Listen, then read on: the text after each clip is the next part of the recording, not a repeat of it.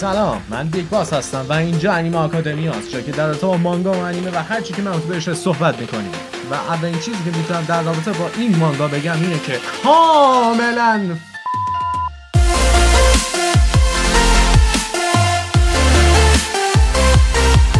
به احتمال زیاد خیلی همتون اسم این اثر رو شنیدین و تریلرش رو دیدین. نویسنده این اثر فوجیموتو تاتسوکیه که مانگای Fire Punch رو هم در کارنامه خودش داره. Chainsaw Man درباره یه نوجوانی به اسم دنجی که تا جا می شده به یاکوزا بدهکار بوده. و برای اینکه بتونه بدهیش رو پرداخت بکنه مجبور شده چشم راست و یکی از کلیه هاش و همینطور یکی از رو بفروشه. تا اینکه یک سگ کوچولی با نمکی به اسم پوچیتا یا همون Chainsaw Devil میاد و با هم دیگه برای یاکوزا شکار می‌کنن. بعد از چند سال بدبختی و مکافات و کار کردن و به فنا رفتن و به رفتن یاکوزا می‌بینه که هیچ استفاده ای از دنجی و سگ بیچارش ندارن. تصمیم می‌گیرن که بکشنش. و موفق میشن دنجی و پوچیتا تیکه تیکه می‌کنن و داخل سطل آشغال محلشون میندازن دور. قبل از اینکه دنجی بمیره پوچیتا قراردادی رو با دنجی میبنده. در ازای تجربه کردن زندگی و دیدن آرزوهاش بهش زندگی میبخشه و این تولد Chainsaw Man ه. ماکیما که رهبر بخش امنیت عمومی شکارچیان هستش یا به اصطلاح انگلیسی Leader of the Public Safety Division of Devil Hunter دنجی رو پیدا می‌کنه و با خودش می‌بره توکیو. و از همونجا داستان ما شروع میشه که من وارد spoil territory نمیشم. حالا میریم سراغ دنیای Chainsaw Man و منطقه عجیب و غریبش. اولین نکته که باید دربارش دقت بکنیم اینه که شیطان های چین سامن از ترس انسان ها به وجود میان. مثلا میگم اگر شما از گوشی بترسید شیطان گوشی خواهید داشت و اگر از ماشین بترسید شیطان ماشین خواهید داشت. و هر چقدر که مردم بیشتر بترسن از این شیطان ها این شیطان ها قوی تر از دیروزشون میشن. به همین خاطره که گروهی تشکیل شد به اسم دوین هانتر ها که جلوی این شیاطین رو بگیرن. ولی دوین هانترها با دست خالی نمی‌تونن با این شیطان ها بجنگن. به خاطر همین با شیطان ها قرارداد میبندن که در ازای دریافت چیزی از خود دوین هانتر که شامل خون یا اعضای بدن یا هر چیز دیگه میشه به اونها قدرتشون رو بدن. و هر چقدر که شما توی قراردادی از خودتون بیشتر مایه بذارین قدرت استفاده از اون قدرت به خصوص هم بیشتر میشه. داستان از چند تا آرک تقریبا کوتاه تشکیل شده که هر کدوم ماجراها و داستانهای مختلفی دارن. ولی هدف اصلی همشون شکار کردن یک شیطان به خصوص به اسم گاندول یا همون شیطان تفنگ هستش که خطرناکترین شیطان در بین تمام شیاطین داخل زمین هستش. هدف اصلی به وجود اومدن دویل هانترها اینه که بیان و جلوی این شیطان رو بگیرن. خوندن داستان به شما چیزی به غیر از PTSD نمیده. پس بنابراین اگر مرض دارید و احیانا کرم درونی دارید و دوست دارید اذیت بشید من اینو به بهتون توصیه می‌کنم. چون نه تنها شما درد خواهید کشید بلکه از داستان کمدی و خشن این مانگا لذت خواهید بود نکات مثبت دیگه ای که میشه اشاره کرد در رابطه با مانگا استفاده از plot twist های پی در پی و پشت سر همه. که فوجیموتو با کارگردانی فوق‌العاده‌اش تونسته جوری کنار هم بچینه که این plot twist ا شما رو میخکوب کنه. از خوندن این مانگا خسته نمیشید که انقدر پر انرژی و همه اتفاقها پشت سر هم میفته. و نگران نباشید بهتون جاهایی میده که بتونید استراحت بکنید و اتفاقهایی که داخل در داخل مانگا میفته رو بتونید تجزیه و تحلیل بکنیدش داستان فقط به صحنه های مبارزه و زجدار ختم نمیشه دوستان من. داستان موقعیت هایی داره که تمرکز اصلیش فقط و فقط روی شخصیت هاست. و موقعیتی که داره به شما این اطلاعات رو میده موقعیت بدی نیستش. اتفاقا جایی که این اطلاعات خیلی به کارتون میاد. که بیشتر با کارکتر توانایی هاش آشنا بشین و باعث قوی شدن ارتباط بین مخاطب و شخصیت داستانی میشه. کارگردانی که سر پلان ها انجام شده واقعا فوق العاده است. چون تو داستان موقعیت های پیش میاد که شما می‌بینی که تصمیم یا اتفاقی که تو چندین چپتر پیش اتفاق افتاده اینجا توی چپترهای بعدی تاثیر گذاشته. کاملا فکر شده به همه اتفاقایی که داره توی داستان اتفاق میفته به همه تصمیمایی که کارکترها گرفتن و کارهایی که انجام میدن همش فکر شده و از نقاط قوت دیگه این مانگا به حساب میاد. درباره شخصیت ها صحبت بکنیم شخصیت پردازی از نقاط قوت اصلی داستان چین سامن هستش که حتی اینجوری بهتر بگم که شیطان های داخل داستان هم نه همشون به غیر از یک تعداد محدودی شخصیت پردازی های خودشونو دارن.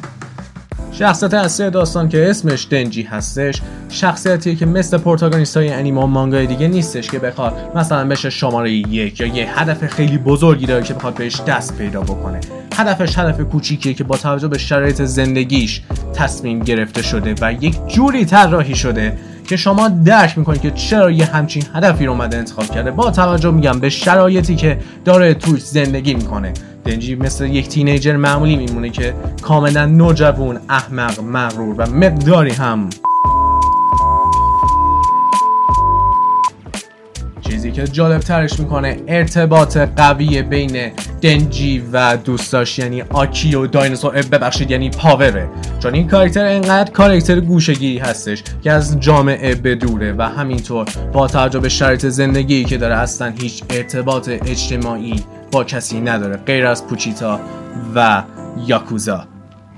از نکات قوت دیگه داستان میشه به دیولوپ شخصیتی اشاره کرد که بیشترین دیولوپمنت برای کاراکتر دنجی هستش. بیشتر از هر کاراکتر دیگه و این پیشرفت باعث بهتر شدن هر چپتر میشه. شخصیت بعدی داستان چین سامن ماکیما. ماکیما جزو مرموزترین و عجیبترین شخصیت هاست که کاملا غیر قابل پیش بینیه از قیافش هیچی نمیشه برداشت کرد و همینطور کارهایی که داره انجام میده نمیشه پیش بینی کرد. شما یک سری فکرهای اولیه در با این کاراکتر دارید و وقتی جلوتر پیش میره داستان رو بیشتر می‌بینین و درکش می‌کنین می‌فهمین که ماکیما اون کاراکتری نیستش که فکرشو می‌کنین مرموز بودن این کاراکتر شبیه گوجو ساتورو از دنیای جوجوتسو کایزن میمونه.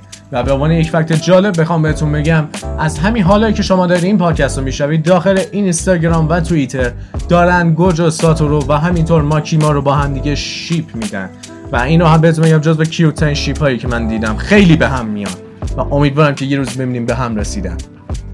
همون اول داستان که ماکیما وارد میشه. از همون جایی که ما شخصیت ماکیما رو می‌بینیم متوجه این میشیم که یک چیزی رو داره مخفی می‌کنه. و همین مخفی کاری و مرموز بودنشه که این کاراکتر از بقیه کاراکترهای داستان چین سامن متفاوت می‌کنه. می‌رسیم به شخصیت بعدی داستان چین سامن آکی شخصیتی نسبتا جالبی ده و بعد از اینکه یکی از اعضای خانوادهش رو از دست میده که خیلی براش عزیز بوده تبدیل میشه به شکارچی و تصمیم می‌گیره که گان دوید را با دستای خودش بکشه و انتقام بگیره. و نکته ای که قابل توجه این که برخلاف برخلاف تمام کلیشایی داخل انیمه ها که میگن انتقام گرفتن بده. اگه می‌خوای انتقام بگیری باید برای خود گور دیگه هم بکنی. باید بگم که انتقام این کارکتر انتقام کاملا منطقیه. من وارد اسپویل تریتوری نمیشم. دوستان من آکی جزو شخصیت هایی که شما به شدت خوشتون خواهد اومد. و حالا می‌رسیم به یکی از با ترین کاراکترهای داخل Chainsaw Man. دایناسور از اون ای وای ببخشید من عذرخواهی می‌کنم. Power. بالاخره درست گفتم. خدا رو شکر. می‌رسیم به Power. که در واقع یک version سمی از دنجیه. همون قدری که ابله و مغروره به شدت رو مخ ولی دوست داشتنیه.